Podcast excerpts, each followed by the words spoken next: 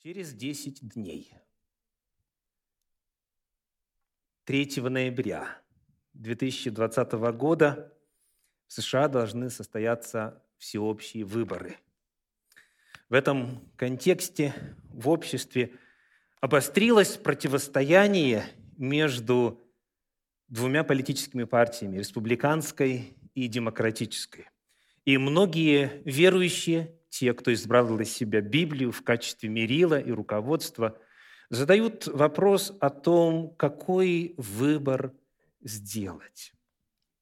Эта проповедь адресована вам, моей духовной семье, Центру духовного просвещения, поскольку мы живем здесь, в районе Большого Сетла, в штате Вашингтон, Соединенных Штатов Америки, и мы являемся частью этого общества. И 3 ноября те, кто решил голосовать, а, возможно, вы уже проголосовали наперед, отослав свой избирательный бюллетень, а, ваш выбор должен быть с уверенностью, что вы поступаете правильно.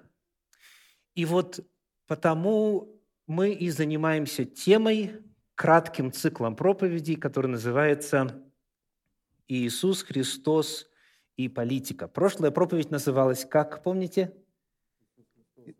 Иисус Христос-республиканец? Знак вопроса.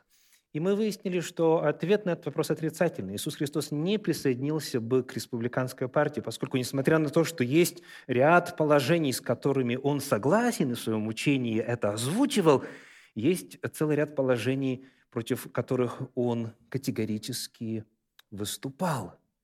Сегодняшняя проповедь называется «Иисус Христос, двоеточие, точнее, тире, Иисус Христос, тире, демократ», вопросительный знак. И если эта проповедь кому-то еще окажется полезной, помимо тех, кто живет в Америке, слава Богу, если нет, не беспокойтесь. Это, возможно, вовсе и не для вас. Я сейчас обращаюсь к зрителям, которые будут смотреть это позже, или кто-то смотрит сейчас, не находясь в Соединенных Штатах Америки. Почему об этом нужно говорить? Послании к римлянам в 12 главе, во втором стихе есть следующий призыв.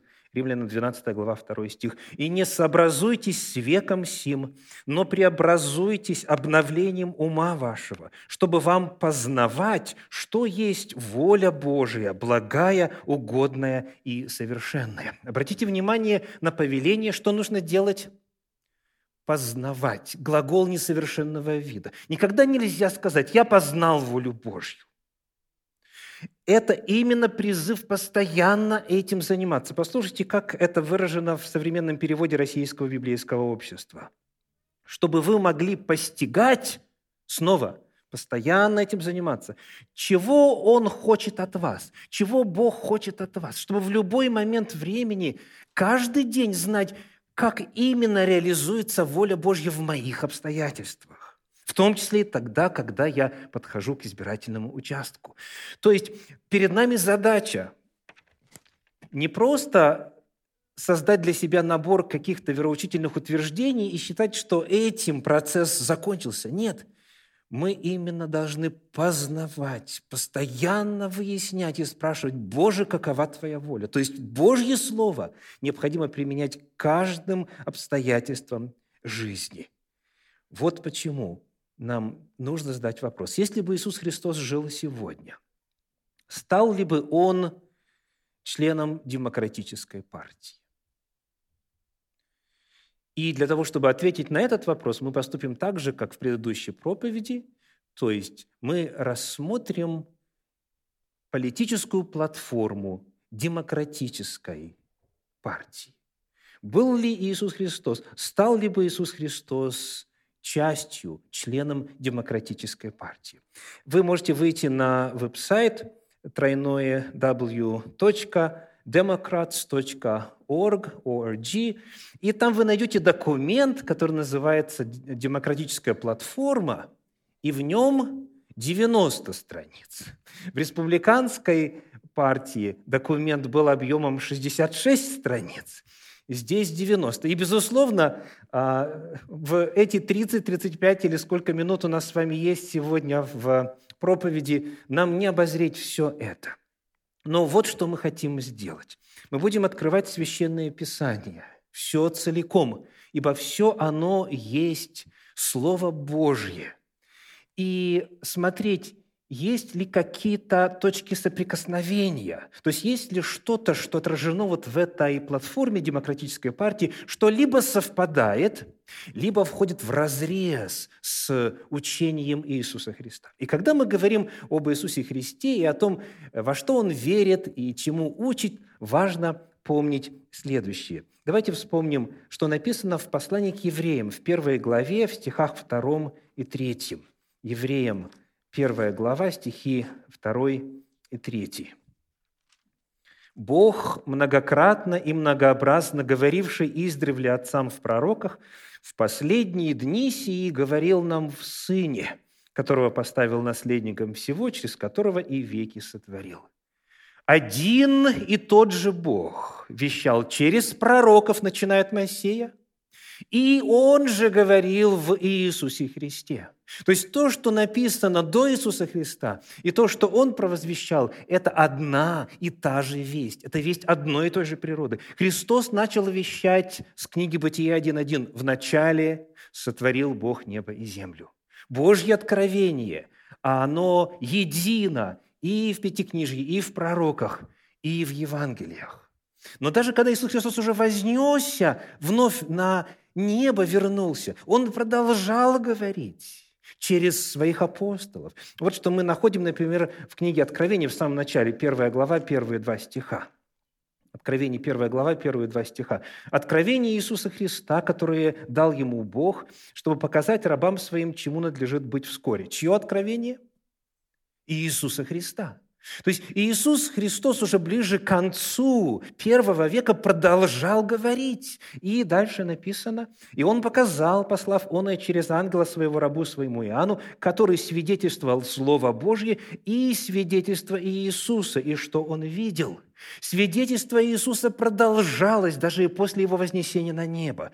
То, о чем писали апостолы, это по-прежнему весь того же самого Бога. Поэтому, когда мы желаем узнать, чему учил Иисус, во что верил Иисус, что бы Он сделал и что делал, документ, который нам нужен, это вся Библия. От бытия до откровения. То есть у нас есть, с одной стороны, 90-страничный документ – это платформа демократической партии, с другой стороны, вся Библия, 66 канонических книг. Итак, давайте начнем. Безусловно, мы сможем только лишь проиллюстрировать. Мы не в состоянии обозреть все вопросы. И, естественно, эта проповедь не представляет собой попытку проанализировать всю демократическую платформу. Итак, в отношении чего Иисус сказал бы «да», с чем Он согласился бы с демократами? Приглашаю вас посмотреть вот на такое заявление. 24 страница этого документа. Если какой-то ребенок в самой богатой стране на земле когда-либо ложится спать голодным, это есть нравственная мерзость. Демократы увеличат финансирование программ продовольственной помощи. Это называется забота о бедных. У демократической партии очень много а, предложений, очень много законопроектов, которые направлены на то, чтобы тем, кто в действительности нуждается, кто голодает, а статистика ужасающая. Казалось бы, в этой стране изобилия все должны быть сыты, но это не так. Я сейчас не говорю о тех, кто не хочет работать и так далее. Речь идет вот в данном случае о детях. Итак, вопрос. Как Иисус Христос смотрит на эту цель? Согласен он в этом с демократами или нет? Книга Исаии, 58 глава, 7 стих. «Раздели с голодным хлеб твой, скитающегося бедных веди в дом. Когда увидишь нагого, одень его, и от единокровного твоего не укрывайся». Евангелие от Марка, 8 глава, 1 6 стихов. «В те дни, когда собралось весьма много народа, и нечего было им есть, Иисус, призвав учеников своих, сказал им, «Жаль мне народа, что уже три дня находятся при мне, и нечего им есть. Если не евшими, отпущу их в дома их, ослабеют в дороге, ибо некоторые из них пришли издалека». Ученики его отвечали ему, «Откуда бы кто Откуда мог бы кто взять здесь в пустыне хлебов, чтобы накормить их? И спросил их, сколько у вас хлебов? Они сказали, семь.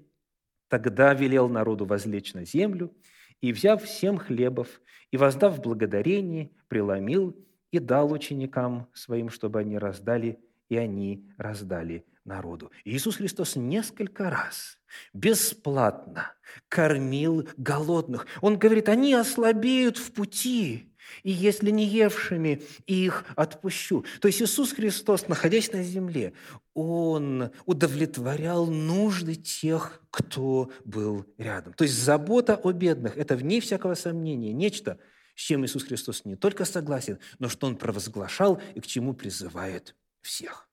Второй пункт – забота о больных. Вот что находим в демократической платформе. Демократы считают, что здравоохранение является одним из прав человеческой личности. Мы будем стимулировать штаты, расширять программу Medicaid и записывать людей с низкими доходами, у которых нет медицинской страховки, на новую, высококачественную государственную программу без страховых взносов. Если человек не в состоянии, объективно говоря, позволить себе медицинское обслуживание оплатить, то таковых, согласно этому предложению, демократы желают обеспечить бесплатной государственной медицинской страховкой. Что можно в этом отношении сказать об Иисусе Христе? Как Он относился к лечению больных? Вопрос риторический, правда? Ну, вспоминаем быстренько. Евангелие от Матфея, 4 глава, стихи 23-24. «И ходил Иисус по всей Галилее, уча в синагогах их и проповедуя Евангелие Царства, и исцеляя всякую болезнь и всякую немощь в людях. И прошел о нем слух по всей Сирии, и приводили к нему всех немощных, одержимых различными болезнями, припадками, и бесноватых, и лунатиков, и расслабленных, и он исцелял их». Интересно, что для описания вот этого процесса исцеления в оригинале в греческом используется слово «терапео», греческий глагол «терапео», откуда русское «терапевт», «терапия», то есть лечение и так далее. И то же самое Иисус Христос заповедовал своим ученикам. Евангелие от Луки, 9 глава, 1 стих, созвав же 12, дал силу и власть над всеми бесами и врачевать от болезней. То же самое слово «терапео». Итак, поддержал ли бы Иисус Христос лечение всех нуждающихся? Вне всякого сомнения. В этом во-вторых, Иисус Христос согласен с целями политической платформы демократической партии. А как в отношении заботы об окружающей среде? Давайте посмотрим на несколько высказываний. Каждый американец имеет право дышать чистым воздухом, пить чистую воду и жить, не опасаясь воздействия токсичных отходов. Мы примем незамедлительные меры, чтобы обратить вспять опасные и разрушительные отмены критических мер по защите климата и окружающей среды. Мы существенно увеличим инвестиции в добровольные природоохранные программы, которые приносят экономические и экологические выводы. Демократы э, подчеркивают важность заботиться об окружающей среде. Есть ли нечто на устах Иисуса Христа на эту тему? Есть ли нечто в Священном Писании? Книга Бытие, 2 глава, 15 стих, первая заповедь на эту тему. «И взял Господь Бог человека и поселил его в саду Эдемском, чтобы возделывать его и хранить его». Хранить в оригинале «шамар» означает «защищать». Защита места обитания, защита природы является Божьей заповедью с самого начала. Люди ответственные за разумное, мудрое, этичное пользование природными ресурсами. Они должны защищать. Читаем в книге притчи в 12 главе 10 стихе. «Праведный печется и о жизни скота своего, сердце же нечестивых жестоко». Обратите внимание, что вопрос заботы о животных в данном случае – это вопрос нравственности.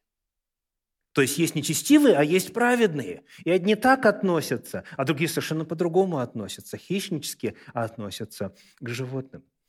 А когда Иисус Христос был на земле, Он продемонстрировал вот эту заботу о природе следующим образом. Евангелие от Иоанна, 6 глава, стихи с 11 по 13. «Иисус взял хлебы, и, воздав благодарение, раздал ученикам, а ученики возлежавшим, также и рыбы, сколько кто хотел. И когда насытились, то сказал ученикам своим, соберите оставшиеся куски, чтобы ничего не пропало.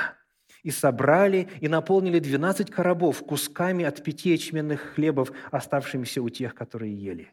Что здесь налицо? Забота о ресурсах, рачительное использование ресурсов. Казалось бы, так бесплатно Отец Небесный дал, что уж пусть это самое валяется, да, как-нибудь сгниет там или кто-нибудь там придет, съест. Нет, соберите, чтобы ничего не пропало. Итак, соглашается ли Иисус с демократами в том, что касается заботы о природе, об окружающей среде и э, в плане вот мудрого использования ресурсов? Вне всякого сомнения. Четвертый пункт – защита религиозной свободы. Вот что написано в документе. Демократы считают, что свобода религии и право верить или не верить являются основными правами человека. В другом месте, на другой странице, демократы будут защищать права каждого американца на свободное исповедание своей религии. Знаете, очень часто верующим кажется, что у Бога-то как раз-таки все наоборот, никакой свободы нет. То есть ты должен, ты обязан и так далее. И в действительности термином «должен» и «обязан» есть место, и есть соответствующие причины. Однако Библия полна выражениями следующего характера. Книга Второзакония, 30 глава, стихи 15 и 19. «Вот я сегодня предложил тебе жизнь и добро, смерть и зло. Во свидетели перед вами призываю сегодня небо и землю. Жизнь и смерть предложил я тебе, благословение и проклятие. Избери жизнь, дабы жил ты и потомство твое. То есть, да, Бог свою волю и свое предпочтение в отношении выбора человека четко обозначил. Избери жизнь, избери законы, избери меня – и он также предостерегает, если ты будешь своеволен и изберешь смерть, ну, то и умрешь, соответственно. Проклятие изберешь, будешь проклят. Но, тем не менее, человек свободен в этом выборе. И это чрезвычайно важно. Иисус Христос подтвердил это следующими словами. Евангелие от Луки, 13 глава, 34 стих. «Иерусалим, Иерусалим, избивающий пророков и камнями побивающий посланных к тебе». Сколько раз хотел я собрать чат твоих, как птица птенцов своих под крыльями, и вы не захотели. Что означает фраза «вы не захотели»?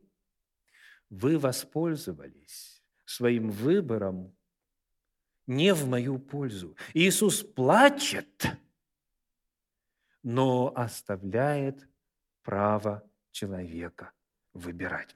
Свобода выбора и защита религиозной свободы, верить или не верить. В этом Иисус Христос, вне всякого сомнения, соглашается с демократами. Итак, повторим, вот в качестве примера, это лишь только некоторые примеры, где Иисус согласен с демократами. Забота о бедных, забота о больных, забота об окружающей среде, защита религиозной свободы – Здесь Иисус в отношении демократов говорит совершенно определенное «да». Есть ли теперь у нас основания сказать, значит, Христос был бы демократом, если бы жил сегодня? Значит, он присоединился бы к демократической партии. Как вы думаете? Такой ответ я услышал «пока да».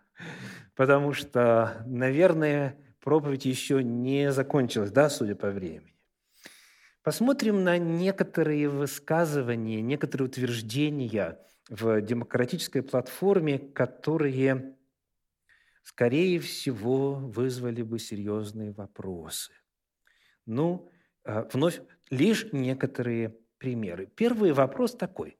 Каково, в принципе, место Бога в мировоззрении традиционного типичного демократа. Согласно документу, я пока не беру статистику, вот согласно демократической платформе, а, слово «Бог» используется и упоминается в этом 90-страничном документе всего один раз. В сравнении с республиканской партией кто-нибудь может догадку высказать, сколько раз Бог упоминается – 13 раз. 13. То есть 1 и 13. То есть разница очень-очень заметна. Ну вот эта фраза в демократической платформе. Демократы по-прежнему преданы тому, чтобы обеспечить возможность всем американцам реализовать свой Богом данный потенциал. Вот такая. Если сравнивать с республиканцами, то там говорится о месте Бога, о законах Божьих и прочее. Мы об этом говорили. То есть вот это первое.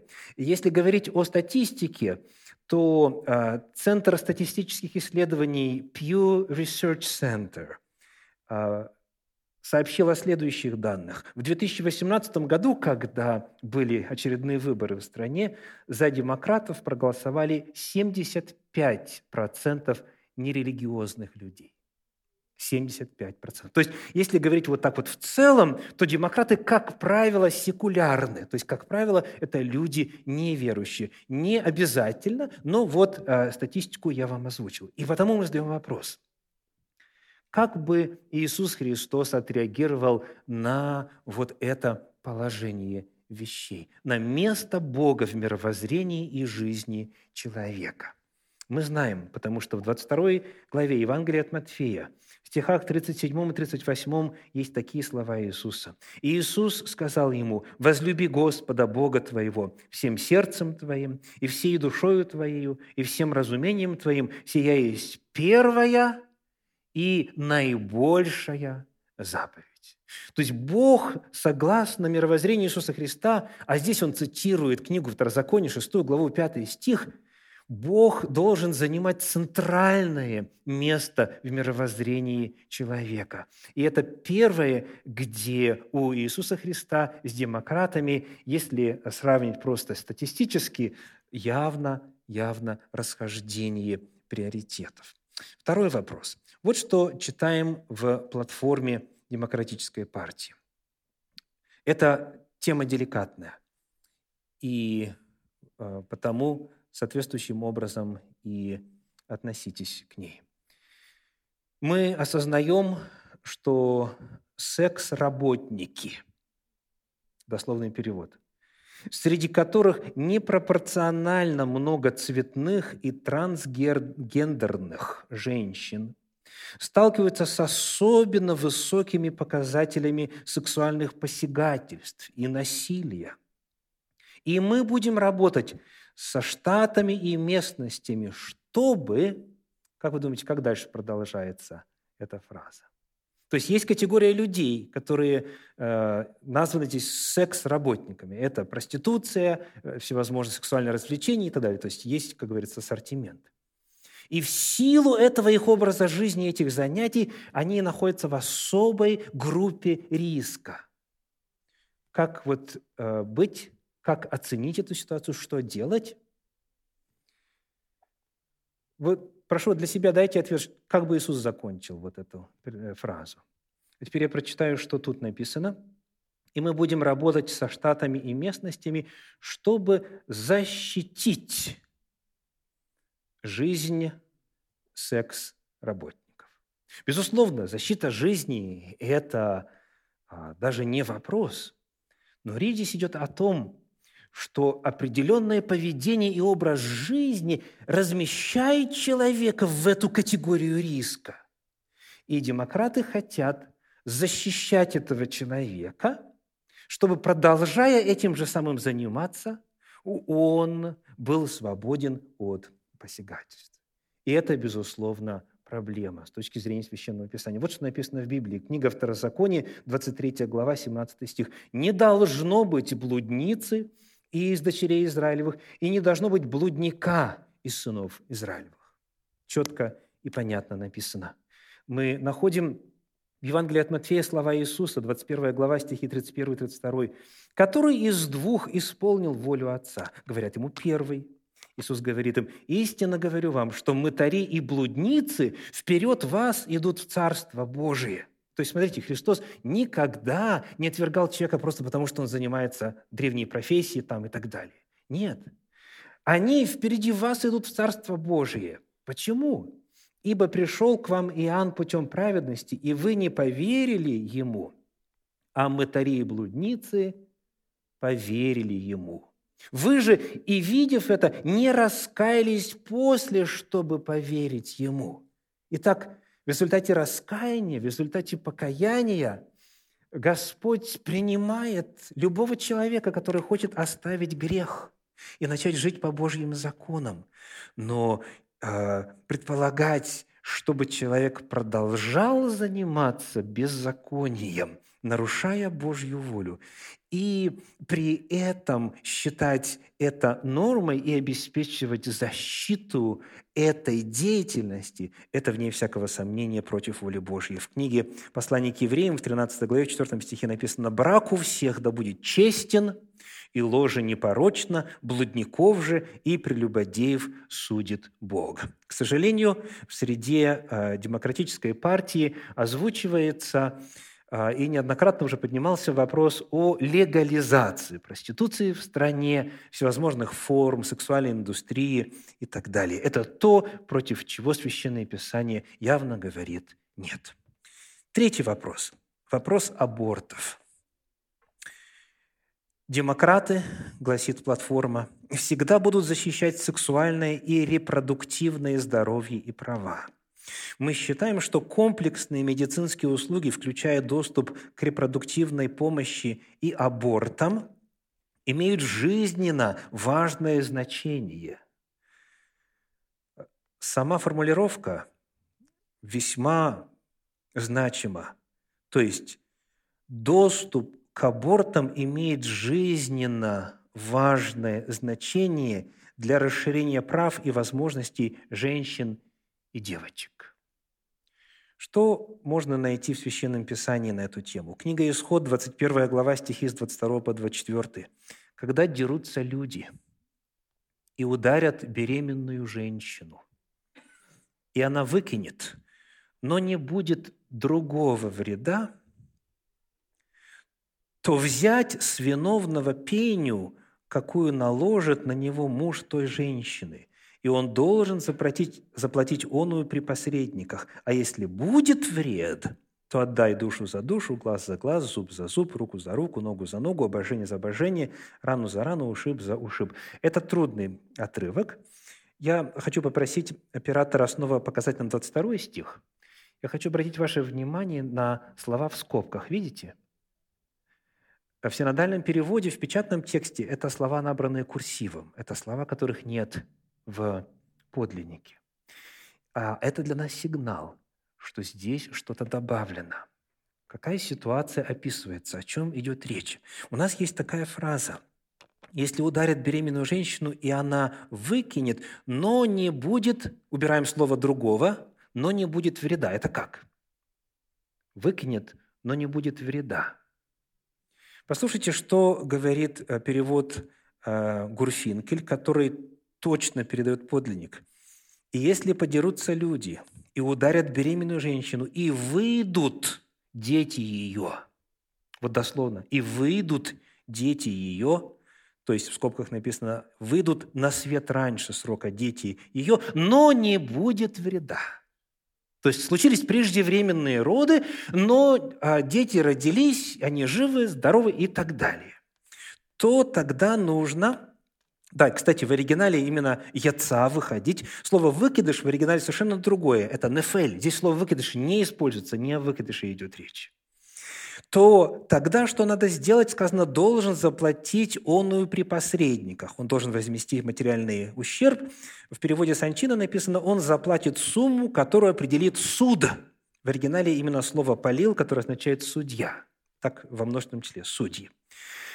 Если вот такая ситуация будет, то тогда будет финансовое наказание.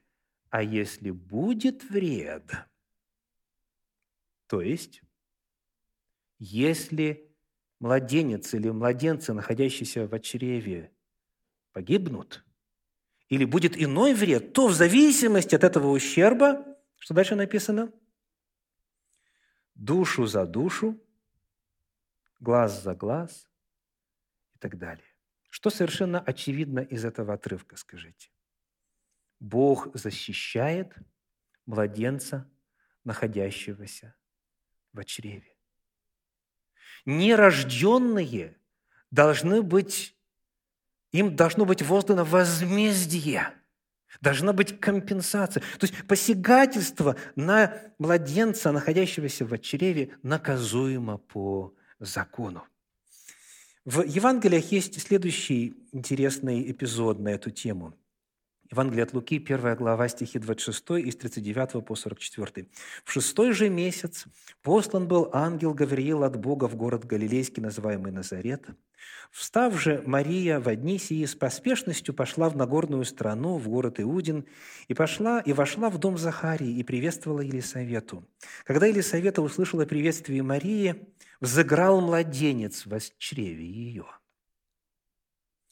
И Елисавета исполнилась Святого Духа, и воскликнула громким голосом и сказала, «Благословенна ты между женами, и благословен плод чрева твоего». И откуда это мне, что пришла Матерь Господа моего ко мне? Ибо когда голос приветствия Твоего дошел до слуха моего, взыграл младенец радостно в чреве моем. Как младенца потом назовут? Иоанн, да, будущий Иоанн Креститель. Значит, Елисавета беременна, и она на шестом месяце. Мария только что забеременела. Так? И Библия, описывая вот эти все реалии, говорит, когда Елисавета услышала, что там в чреве происходит? Не зародыш, не фетус, а кто реагирует? Младенец. Младенец слышит и реагирует, а позже сказано, как реагирует? Радостно, у него эмоции есть. То есть Библия описывает это нерожденное существо как человеческое, со всем спектром возможностей и, главное, как ценность. И Елисавета благословляет находящегося в утробе Марии Иисуса. Благословен плод чрева. То есть Евангелие также совершенно определенно вторят этим Божьим законам. И Иисус Христос говорит категорически «нет» планом сделать аборты а, общедоступными и, главное, оплачиваемыми за государственный счет. И последний, четвертый момент. Тоже очень трудная тема, дорогие. Демократы восстановят защиту от дискриминации для ЛГБТК+. Лесбиянки, гомосексуалисты, бисексуалы, трансгендеры – Q – это неуверенный, какой у них а, пол, и плюс, то есть, возможно, другие категории, включая покрытие всех медицинских расходов по смене пола. Мы также примем меры, чтобы гарантировать, что ЛГБТК плюс имеют полный доступ к хирургическим операциям по смене пола и гормональной терапии. Смена пола за государственный счет. И речь идет именно о том, чтобы эти все дорогостоящие а, процедуры, операции и прочее, прочее. А весь процесс, он десятки, иногда сотни тысяч долларов занимает, плюс постоянная гормональная терапия после этого и прочее, чтобы это все было доступно всем, кто считает, что он родился не в том теле. Он или она – родились в неправильном теле. Например, мальчик рождается в теле девочки, девочка рождается в теле мальчика и так далее. И чтобы это поправить, вот э, демократы предлагают сделать общедоступным и гарантированным вот финансовый момент, что касается оплаты всего этого процесса. Есть ли в Библии что-то на эту тему?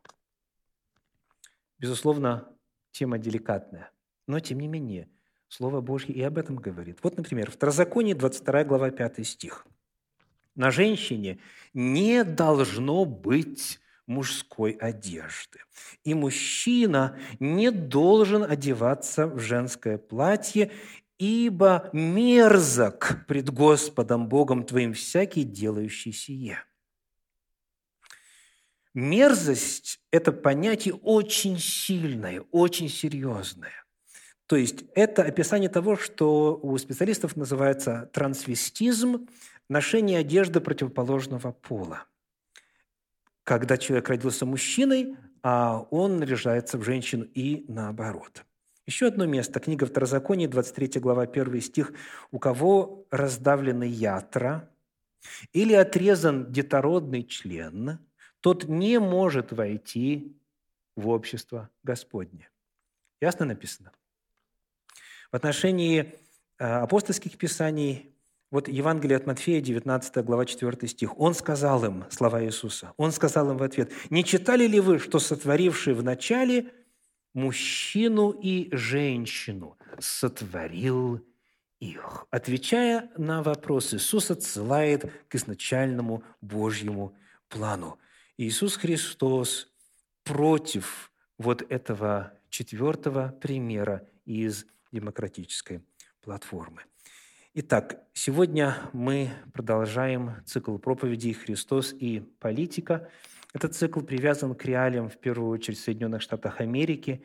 И проповедь номер два была «Иисус Христос-демократ?» вопросительный знак. Итак, стал ли бы Иисус Христос членом демократической партии? Нет. Нет. С чем-то он, безусловно, соглашается. Но в отношении определенных моментов он категорически против. Следующая проповедь в этом цикле даст Господь в следующую субботу называется так «Иисус Христос-политик. Знак вопроса».